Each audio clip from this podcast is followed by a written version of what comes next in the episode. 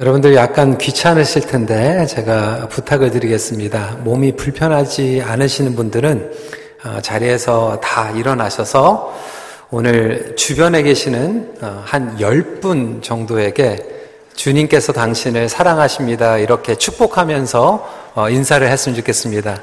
카운트 하세요. 한 10분 정도. 예.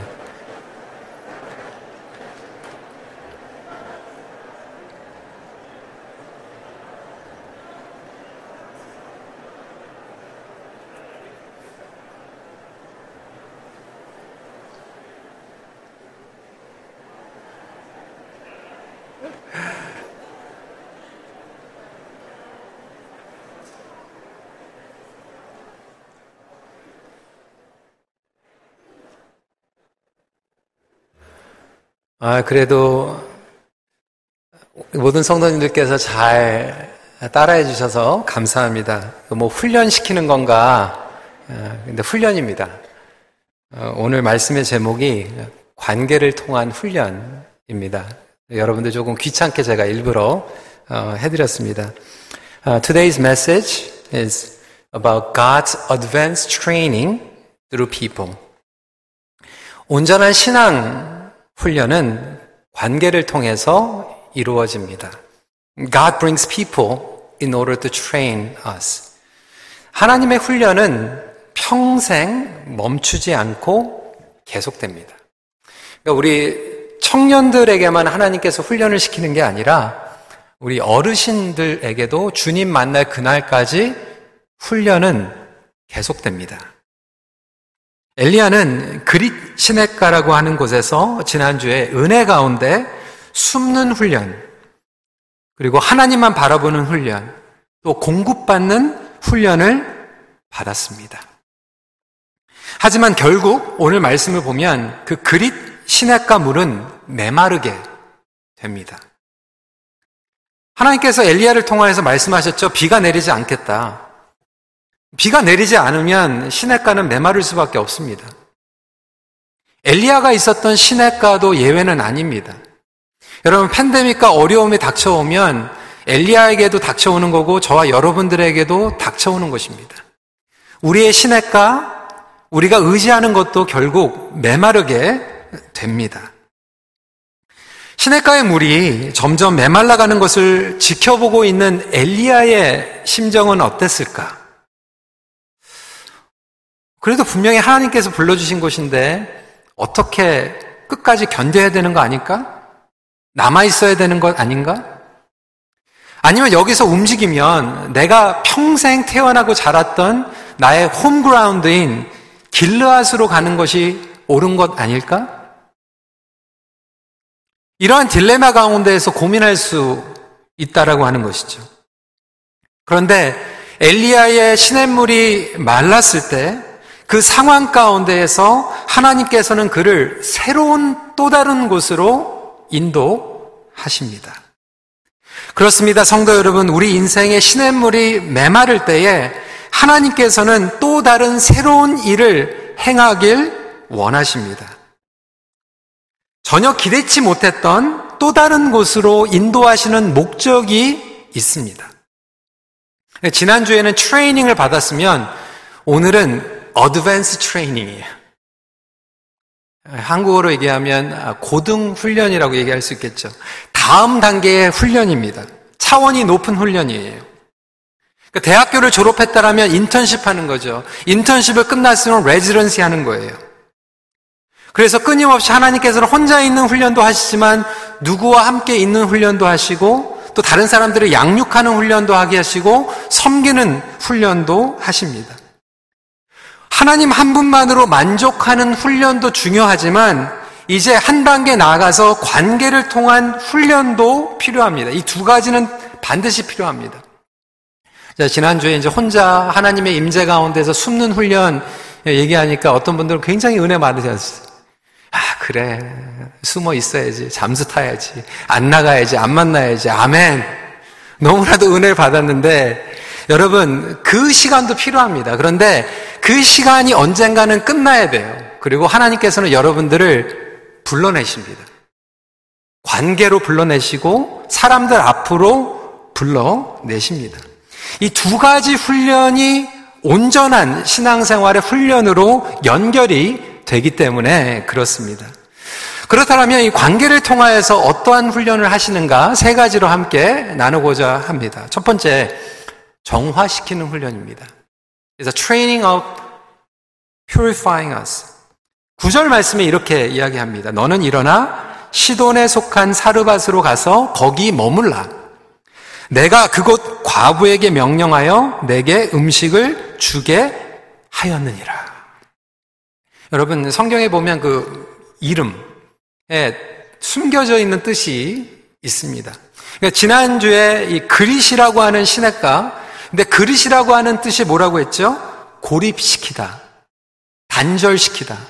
하나님께서는 엘리야를 그릿 신학가로 불러주셔서 그곳에서 모든 것과 단절시키고 격리하고 고립시키는 가운데에서 하나님만 바라보도록 훈련을 시키셨어요. 그리고 그 시간도 반드시 필요합니다. 그리고 하나님의 은혜를 공급받았습니다. 그런데 오늘은 그 다음에 사르밧으로 가라는 거예요. 근데 사르밧의 의미는 무엇입니까? 영어로 refining이라고 하는 뜻을 가지고. 정화, 재련시키다라고 하는 의미를 가지고 있습니다. 그동안 혼자서 훈련받았던 엘리야가 또 다른 차원의 훈련을 통하여서 이제는 정화와 재련과 정제를 받는 훈련입니다. 마치 칼을 만드는 대장간에서 과다한 탄소와 불순물을 제거하는 과정과 당금질이 함께 필요하다라고 하는 거예요. 칼을 더 날카롭게 하기 위하여서 testing도 필요하지만 refining도 필요합니다. 명심해야 될 중요한 포인트는 온전한 믿음의 테스트는 절대로 결코 혼자 있는 곳에서 완성되지 않습니다. 혼자 있는 곳으로 족했으면요. 하나님께서는 그냥 그리 시냇가에서 모든 것들이 메말라도 엘리야가 있는 시냇물만큼은 계속 물을 보내주실 수 있으셨어요. 하나님께서 기적을 행하시면 되는 거 아닙니까? 오늘 본문에도 보면 이 과부의 밀가루와 기름이 떨어지지 않게 기적을 베푸셨어요. 원하시면 시냇가가 메마르지 않고 끊임없이 흐르게 하실 수 있는 놀라운 기적을 하나님께서는 얼마든지 베푸실 수가 있어요. 의도적으로 떨어지게 하신 거예요. 혼자 받는 훈련에 한계가 있기 때문에 그렇습니다. 그래서 하나님께서는 항상 사람을 통하여서 우리의 성품과 부르심과 능력까지도 정화시키십니다. 데오도로 F는 이렇게 얘기했어요. 하나님은 용광로와 같은 시련을 통하여 그의 삶 속에 아직 남아있는 자만심의 찌꺼기들과 또 하나님으로부터 독립된 자아 행위와 어떠한 자기 의존적 경향일지라도 남김없이 용해시키고자 하는 목적이 있었던 것 같다. 이때 하나님은 이스라엘의 구속과 정결을 위한 계획을 세우시고 엘리야를 그 도구로 사용하시기 위해 그가 깨끗한 그릇이 되도록 준비하고 계셨던 곳이다. 여러분, 그럼에도 불구하고요, 이 관계가 쉽지 않습니다. 우리는 혼자를 잘할 수 있을 것 같아요. 혼자 있으면 신앙생활 잘할 것 같아요. 어, 어느 목사님이 농담 반 진담 반으로 이렇게 얘기하더라고요. 자기는 목회 자신이 있대요. 성도들만 없으면. 어떤 분들은 목장 뭐 잘할 자신이 있죠. 목원들만 없으면. 뭐 사역 왜 못하겠어? 이론적으로 아 저거 저렇게 하면 되는데 그런데 여러분 혼자 사역하는 거는 충분히 할 수 있을 것 같은데 누구 붙여줘 봐요. 어, 그 위원 같이 섬기는 게 쉽지가 않습니다. 아, 부모 얼마나 잘할 수 있어요? 자식만 없으면. 저는 청소년 목회하면서 정말로 자신 있었거든요. 근데 내 자녀들이 사춘기가 될 때까지.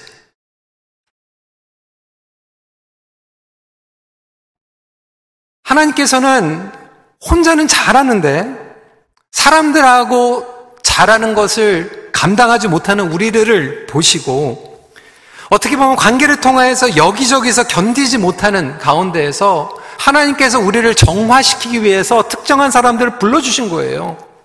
하나님 저에게 인내를 허락하여 주시옵소서 그렇게 기도하니까 인내를 줄 수 있는 사람을 붙여주시는 거예요. 하나님 제가 너무 속이 작아요. 품고 배려할 수 있도록 도와주세요. 그러면 그렇게 할할수 있도록 훈련을 받을 수 있는 사람을 붙여주시는 거예요.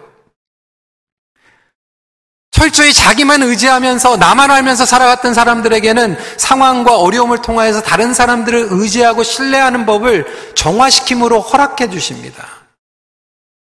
여러분 혹시 지금 부부 가정이 같이 예배를 드리고 있으면 한번 쳐다보면서 이렇게 얘기하세요. 어, 나를 정화시키려고 하나님께서 당신을 불러주셨거든요. 그거예요. 옆에 있는 분이 안 계시면 저와 여러분들이 정화가 안 되기 때문에 부부뿐만 아니, 아니죠. 우리 자녀들 하나님께서 다 그런 자식을 그런 자녀를 어? 낳게 해가지고 우리를 정화시키시잖아요. 직장에서도 마찬가지예요. 여러분, 여러분의 어려운 그 상사, 때로는 내가 매니저인데 내가 밑에 같이 데리고 있는 그 직원을 통해서도 나의 좁은 마음을 넓히시고 정화시킬 때가 있고요. 사회에서 공동체 가운데서 그 어려운 한 사람을 통하여서 우리를 크게 그리고 정화시키실 때가 있습니다. 로이 스 미스는 이렇게 얘기해서 훈련은 재능이 능력이 되도록 하는 재련하는 불이다. 어떤 분들은 정말 재능이 많은데 이 재련하는 불에서 조금만 힘들면 막 뛰쳐나가요.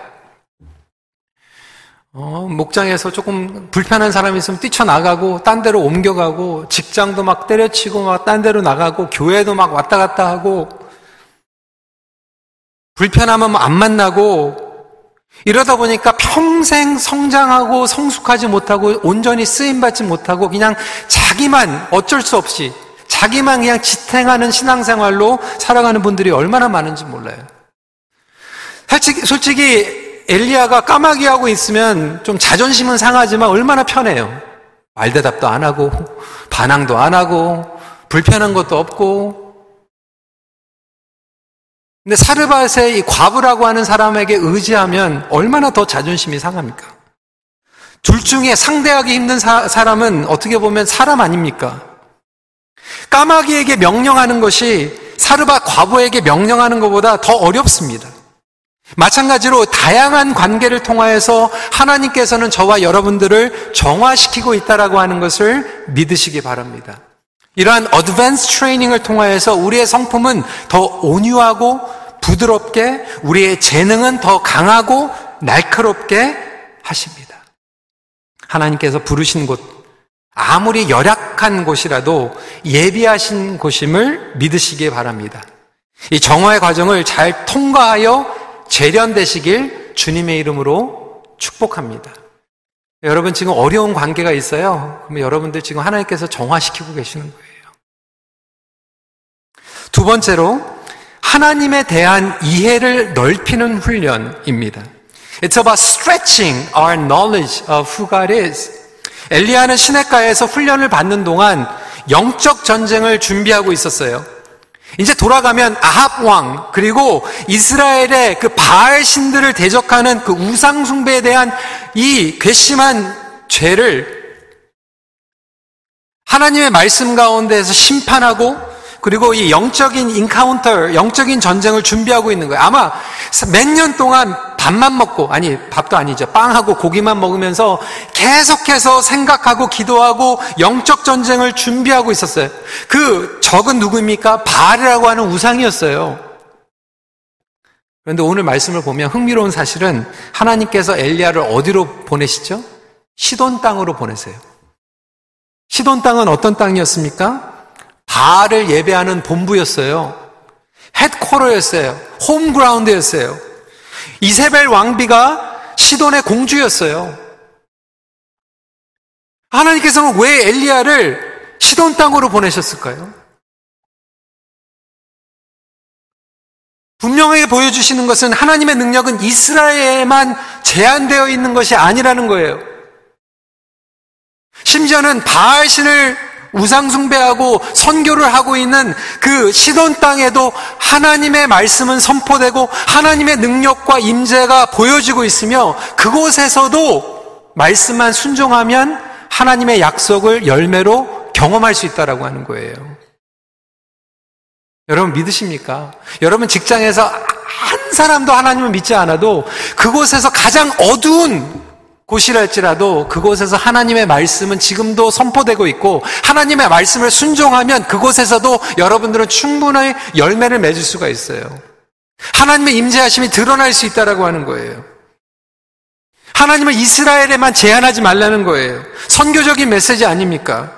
저는 이 말씀을 보면서 마치 요나가 니느웨에 가가지고 우상숭배가 들꽃누 있는 그곳에서 말씀을 전했을 때 놀라운 하나님의 은혜가 경험됐다라고 하는 것을 보게 되는 것이죠. 열방의 하나님을 선포하고 있는 거예요. 시돈, 바알 신을 숭배하는 사람들이 들끓는 그곳에도 하나님의 능력은 지금도 일어나고 있습니다. 근데 이스라엘 백성들은 제대로 믿지도 않으면서 아주 편협적인 신앙관을 가지고 있었다라고 하는 거예요. 마치 하나님은 자기들에게만 제한되어 있는 하나님, 성도 여러분, 저와 여러분들을 마찬가지로 하나님에 대한 이해가 더 넓어져야 됩니다. 복음서로 가면 예수님께서 이 여인과 또 이방인 나아만 장군에 대해서 이야기를 하고 계세요. 누가복음 4장 26절부터 27절 말씀입니다. 엘리야가 그중 한 사람에게도 보내심을 받지 않고 오직 시돈 땅에 있는 사렙다의 한 과부에게 뿐이었으며 또 선지자 엘리사 때에 이스라엘에 많은 나병 환자가 있었으되 그 중에 한 사람도 깨끗함을 얻지 못하고 오직 수리아 사람 나만 뿐이었느니라.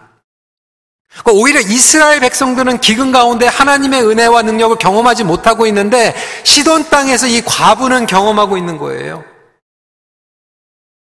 그 수많은 나병 환자들이 이스라엘에서 고침을 받지 못하고 있는데 이방인이었던 나아만만 고침을 받았다라고 하는 거예요. 이게 뭐냐면 insider라고 생각했던 사람들은 하나님의 은혜를 경험하지 못하고 있고 오히려 outsider고 연약하고 하나님의 언약에서 단절되어 있다라고 생각했던 사람들은 순종했더니 말씀에 반응했더니 그 가운데서 하나님의 능력을 경험하다라고 하는 거예요. 여러분, 교회에 뭐 수십 년 나왔다고 중요한 게 아니에요. 이 안에서도 지금 이 순간 하나님의 말씀 가운데 반응하면 하나님의 능력과 임재를 경험할 수 있지만 내가 이스라엘 백성이다. 뭐 교회 다녔다. 모태 신앙이다 해 가지고 당연시 자연적으로 이것들을 요구할 수 있는 것이 아니라고 하는 거죠. 이스라엘 백성들도 죄인이지만 시돈 사람들도 죄인이고 마찬가지로 죄인이지만 예수님의 복음과 하나님의 은혜는 신혼과 같이 영적으로 가장 어두운 곳까지도 흘러갈 수 있는 놀라운 능력임을 믿으시길 주님의 이름으로 축원합니다. 그래서 엘리야에게 선교사 훈련하시는 거예요. 더 넓은 하나님을 만나게 하는 거예요. 하나님은 이스라엘보다 더 크신 하나님입니다. 교회보다 더 크신 하나님이십니다. 우리 이민교회보다 더 크신 하나님이에요. 여러분 가정보다 더 크신 하나님이에요. 그 심지어는 나의 경험과 간증보다도 더 크신 하나님인 줄 믿으시기 바랍니다. 여러분, 엘리야가요, 3년 동안 시냇물에서 하나님의 공급을 받았어요. 확실한 간증이 있어요. 그럼에도 불구하고 하나님께서 부르시면 그 시냇물도 떠나야 됩니다. 아, 내가 3년 동안 하나님을 경험했기 때문에 이거 못 놓습니다. 하나님께서 지금 엘리야를 다른 곳으로 인도하고 계시는데요. 시돈으로 인도하셨는데 자꾸 시냇물을 얘기하시는 성도들도 많이 계세요. 10년 전에 선교지에서 20년 전에 내가 예전에 다녔던 교회에서 경험했던 거 중요하죠. 간증인데 하나님께서 역사하셨는데 그렇죠. 기억해야죠. 그렇지만 중요한 것은 거기에 멈추면 안 된다는 거예요. 거기에 스탁되면 안 된다라고 하는 거예요. 지금 하나님께서 시돈 땅으로 불러주셔서 새롭게 역사하고 계시는데 맨날 3년 전에 시냇물에 졸졸졸졸 고 얘기만 하고 있으면 어떻게 하자는 거예요? 하버드 비즈니스 리뷰에서 이 세큘러 글인데 아주 흥미로운 글이 있어서 함께 나누고자 합니다. 영어로 Don't stick to your story라고 하는 그 제가 번역을 했는데 당신의 이야기만 고집하지 말라. 대부분 사람들에게는 각자 중요한 레슨을 얻게 된 결정적인 순간들이 있다. 의식적이든 그렇지 않든 간에 우리는 그 이야기들을 토대로 새로운 상황을 접하게 된다. 하지만 그 이야기는 우리가 성장하거나 시간이 지남에 따라 오래된 과거의 이야기가 될 수 있다. 따라서 때로는 그것들을 과감하게 변경하거나 버리고 아예 새로 시작할 필요까지도 있다. 그럼에도 불구하고 우리는 자꾸 옛날 거를 스틱하다 보니까 스떡되는 거예요. 내가 경험한 이야기를 벗어나지 못할 때 새로운 하나님의 역사를 경험하지 못할 때도 있어요. 조직도 마찬가지, 체계도 마찬가지, 훈련도 마찬가지예요. 옛날의 경험 중요하죠. 그리 시내가에서 훈련 중요한 거예요. 하지만 지금은 또 다른 훈련이에요. 신앙 공동체에서 영적 리더십 동일하게 적용이 됩니다. 시돈에 왔는데 그리 시내가 얘기만 하지 말라는 거예요. 어떤 분들은 실패 내려놔야죠. 근데 또 어떤 분들은 성공 내려놔야 될 필요도 있습니다. 특정한 상황 아니면 내가 만났던 하나님 어떤 분들은 정말 사랑의 하나님 만났어요. 근데 사랑의 하나님만 계속 고집하다 보니까 거룩하신 하나님 경험하지 못하는 분들도 있고요. 어떤 분들은 정말로 거룩하고 위대하고 놀라우신 하나님을 경험했지만 친밀한 하나님, 용서의 하나님을 경험하지 못하신 분들도 있어요. 하나님께서는 엘리야의 신앙의 틀을 넓히는 훈련을 하고 계셨던 것입니다.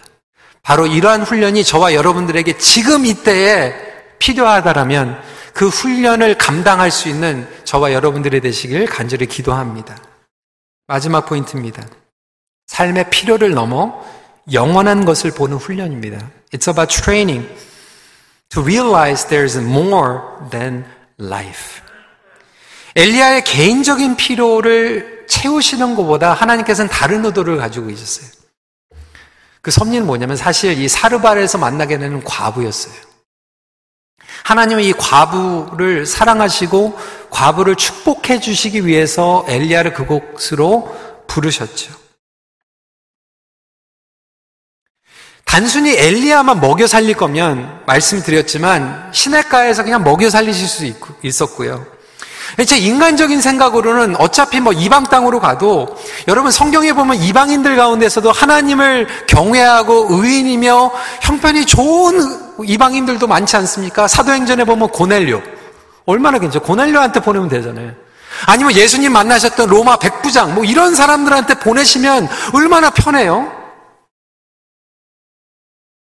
좀 경제적으로 여유 있는 사람들한테 보내면, 근데 왜 하필이면 이제 한 끼 먹고 이제 굶어 죽을 이 과부에게 보내십니까? 과부의 입장에서 여러분 한번 생각을 해보세요. 자기 신도 아니야. 자기는 바알을 믿고 있거든요. 근데 바알 선지자가 와가지고 뭐 끼리를 달라는 게 아니라 이방 땅에 있는 뭐 이스라엘 하나님을 믿는 선지자가 와가지고 처음에는 물 달라고 그러고 물 주니까 떡 한 조각 달라고 그러고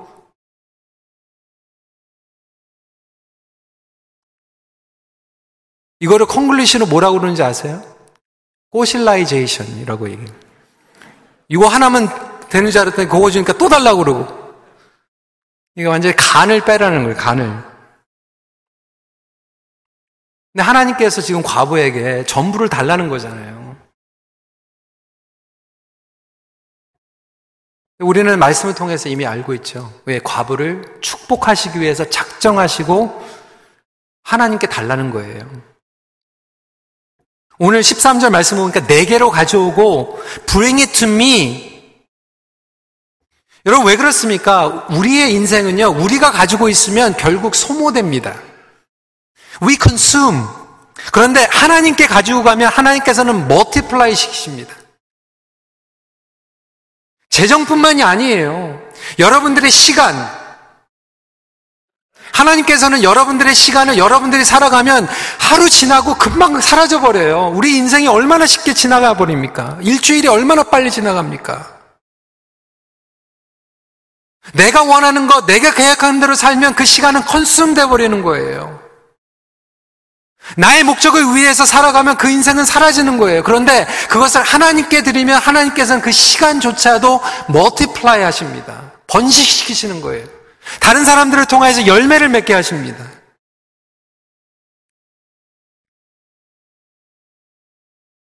남아서 쓸, 쓸모없는 leftover를 가지고 있는 게 아니라 all we have 우리가 가지고 있는 전부를 가지고 오라는 거예요. 왜? 우리에게 더 주시기 위해서. 여러분, 하나님께서 여러분들 뭐 그걸 뺏어가시기 원하시는 게 아니에요. multiply 해주시기 원하십니다.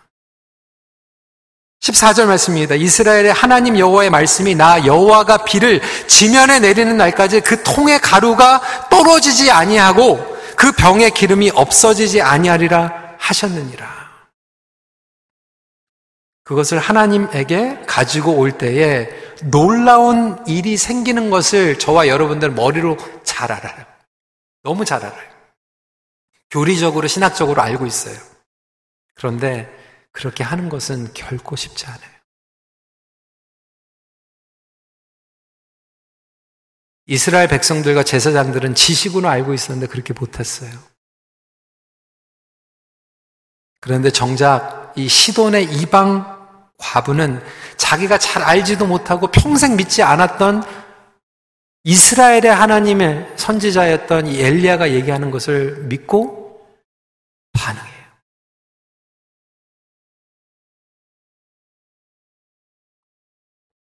어떤 역사가 일어납니까? 15절, 16절입니다. 그가 가서 엘리야의 말대로 하였더니 그와 엘리야와 그의 식구가 여러 날 먹었으나 여호와께서 엘리야를 통하여 하신 말씀같이 통의 가루가 떨어지지 아니하고 병의 기름이 없어지지 아니하리라.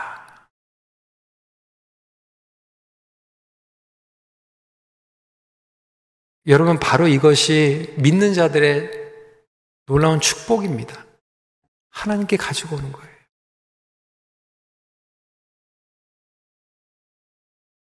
말씀에 순종하는 것이 믿음의 본질입니다. 우리 대학생들 공부하는 거 바쁘죠. 우리 EM에 있는 대학생들에게도 도전했어요. 정말로 공부할 거 있고, 익셈 있고, 밤을 새가지고 공부할지렁정, 그래도 최소한 텍스북 열기 전에 5분이나 10분이라도 하나님 말씀 펴고, 하나님 내가 하나님 위해서 공부합니다. 지혜를 주세요. 하나님께서 그 공부하는 시간을 multiply 해주세요. 우리의 재정도 마찬가지고요.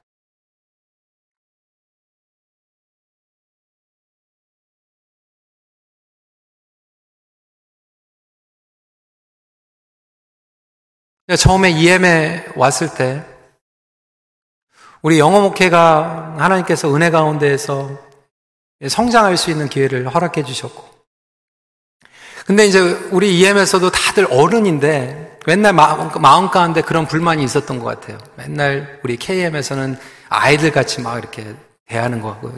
한국어가 어눌하니까. 40대, 50대 됐는데도 야, 야, 막 하고. 반바지 입고 다니고 뭐, 그러니까. We're not kids.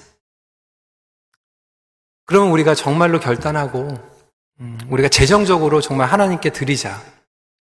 우리 재정적으로 독립하자. 굉장히 고민이 되더라고요. 어, 재정적으로 독립한다고 그랬는데, 이게 안 되면은 우리 사역도 힘들고, 심지어는 제 사례도 뭐 반밖에 안 나올 것 같고, 밤새도록 고민했어요. 그래도 우리가 믿음으로 좀 한번 헌신하자. 하나님께 드렸어요.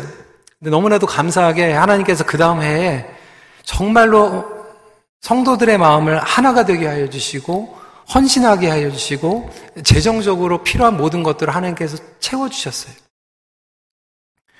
거기에서 끝난 게 아니라 그 다음 해 이제 썰플러스가 생기더라고요. 얼마나 감사한지 몰라요. 그런데 그 다음 해 그거 가지고 또 회의를 한 거예요. 밤새 이 썰플러스 가지고 어떻게 할 건가? 내년도에 우리가 킵하고 just in case 근데 리더들 마음 가운데 그런 마음을 주시는 거예요. 아, 그러지 말자. 성교지에 주자. 우리 KM 지금 몰개지 보자는데 다 남기지 말자. 어차피 교회 넌 프로필 아니냐. 그 다음에 손해봤을 것 같아요. 하나님께서 또 채워주세요. 보내고 나누고 했더니 그 다음에 또 채워주세요. 17년 동안 그, 그걸 경험했어요. 우리 KM에서도 우리 장로님들하고 위원장들을 계속해서 말씀드리는 게 그거예요, 결국. 하나님께서 우리에게 부어주시는 거 하나님께 그냥 드리면 되는 거예요. 뭐 계산할 필요 없는 거예요. 그러면 오늘 말씀과 같이 병의 기름과 가루가 떨어지지 않는 놀라운 축복을 우리도 경험할 수 있지 않을까. 여러분 오늘 키포인트는 뭐냐면 하나님께서 엘리야의 피로 그리고 과부의 피로를 채워주시는 것으로만 끝나는 게 아니고 큰 사건이 일어나게 되죠. 어떤 사건이에요? 과부의 아들이 죽게 돼요. 이건 다른 얘기예요. 하나님 우리 채워주세요. 우리 공급해주세요. 이거 가족, 사랑하는 가족, 사랑하는 아들을 잃는 거는 다른 문제 아닙니까? 이 과부가 완전히 화가 난 거예요. 하나님을 원망하고 엘리야를 원망하기 시작했어요. 18절 말씀입니다. 여인이 엘리야에게 이르되 하나님의 사람이여 당신이 나와 더불어 무슨 상관이 있기로 내 죄를 생각나게 하고 또 내 아들을 죽게 하려고 내게 오셨나이까. 과부의 아들이 죽었을 때 엘리야와 엘리야 하나님을 원망하는 거예요. 여러분 단순히 우리 하나님은 우리를 필요를 채워 주시는 훈련으로 끝나지 않아요. 인간적인 필요뿐만이 아니라 우리 하나님은 생명과 죽음을 주관하시는 여호와 하나님인 줄 믿으시기 바랍니다. 그 하나님을 만나는 거예요. 하나님께서 그 죽은 아들을 살려내시지 않습니까? 그렇다고 제가 뭐 죽은 사람을 다 살아낸다는 게 얘기 아니. 그런데 이 과부에게는 하나님께서 그렇게 의도적으로 역사하신 거예요. 내가 생사를 주관하는 하나님이다. 그냥 기름, 밀가루 채워주는 하나님 정도가 아니다. 죽은 자도 살아날 수 있는 영생을 주는 하나님이다. 이때 이 여인의 고백은 무엇입니까? 24절에 여인이 엘리야에게 이르되 내가 이제야 당신은 하나님의 사람이시요 당신의 입에 있는 여호와의 말씀이 진실한 줄 아노라 하니라. 여러분 단순히 인간적인 필요를 채워주는 훈련에서 끝나는 것이 아니라 영원한 생명을 주시는 분으로 만나시길 간절히 기도합니다.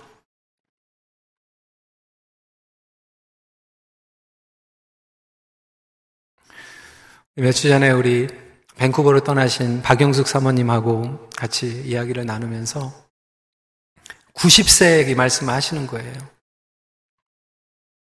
예전에 몰랐는데 이제 깨닫게 되는 것. 천국에 대한 확신, 영원한 생명에 대한 것들을 준비하는 훈련을 하나님께서 이제 하고 계신다. 여러분, 90세에 사모님께서 말씀하시면 저와 여러분들은 지금 어떤 훈련을 받고 있습니까? 영생에 대한 훈련이 가장 최고의 고등 훈련이라면 저와 여러분들은 끝까지 정말 주님 만날까지 그 훈련 받으며 살아가야 되는 거예요. 말씀을 정리합니다. 지금 여러 가지 어려운 상황이나 관계를 통해서 저와 여러분들에게 하고 계시는 이 어드밴스 트레이닝 무엇인가? 정화입니까? 더 넓은 하나님을 만나게 하시는 것입니까? 영생을 바라보는 훈련입니까? 그것이 무엇이든지. 도망가는 것이 아니라 정말 브레이크 트루가 일어나는 그러한 놀라운 인생의 훈련이 되기를 기도합니다. 삶에 주어진 관계를 통하여 하나님께서 의도하신 훈련을 기쁨으로 감당하십시오. 같이 기도하겠습니다.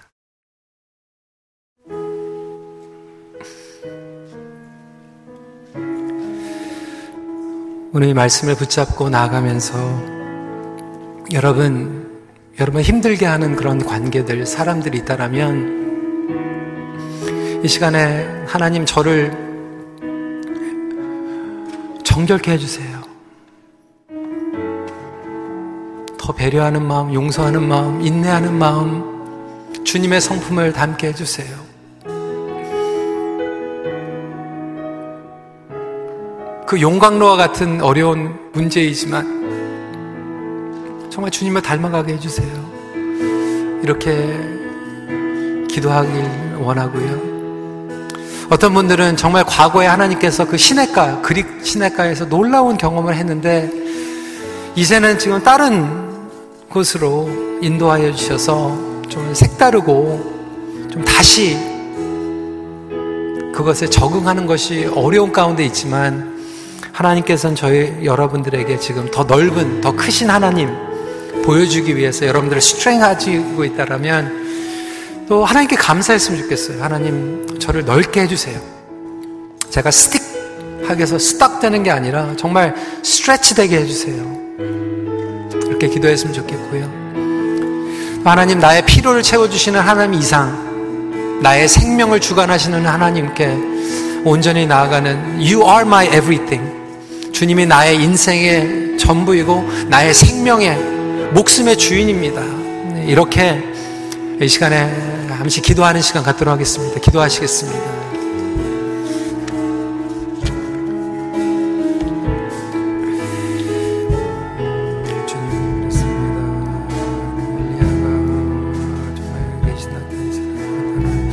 사르바드 이 과부에게 보내주셔서 이 관계를 통하여서 또 그를 훈련시키신 아버지 하나님 그 섭리를 보게 됩니다.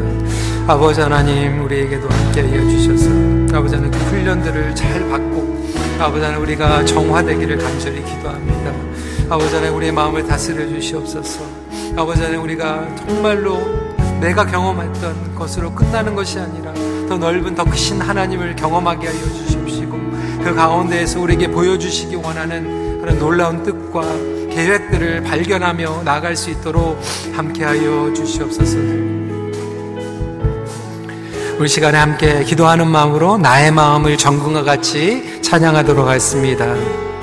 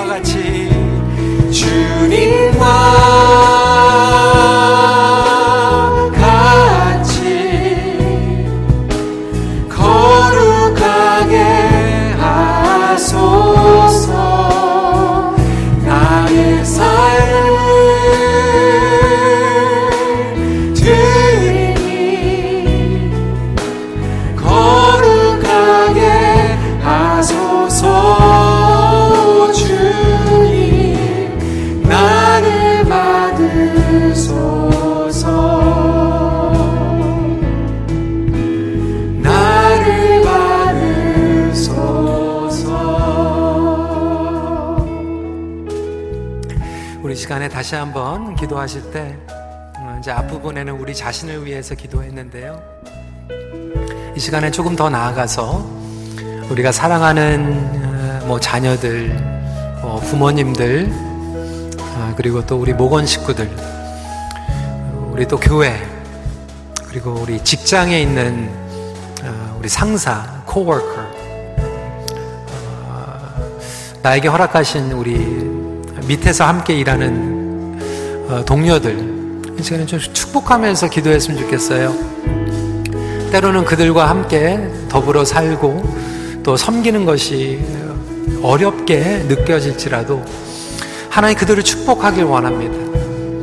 마치 엘리야가 사르밧 과부를 축복했던 것 같이 저와 여러분들을 통하여서 정말 그곳에 하나님을 알지 못하는 사람이 열정, 정말 가장 어두운 곳에 있을 사람이 열정도 하나님 그곳에도 하나님의 은혜와 생명의 복음이 흘러가게 해주세요.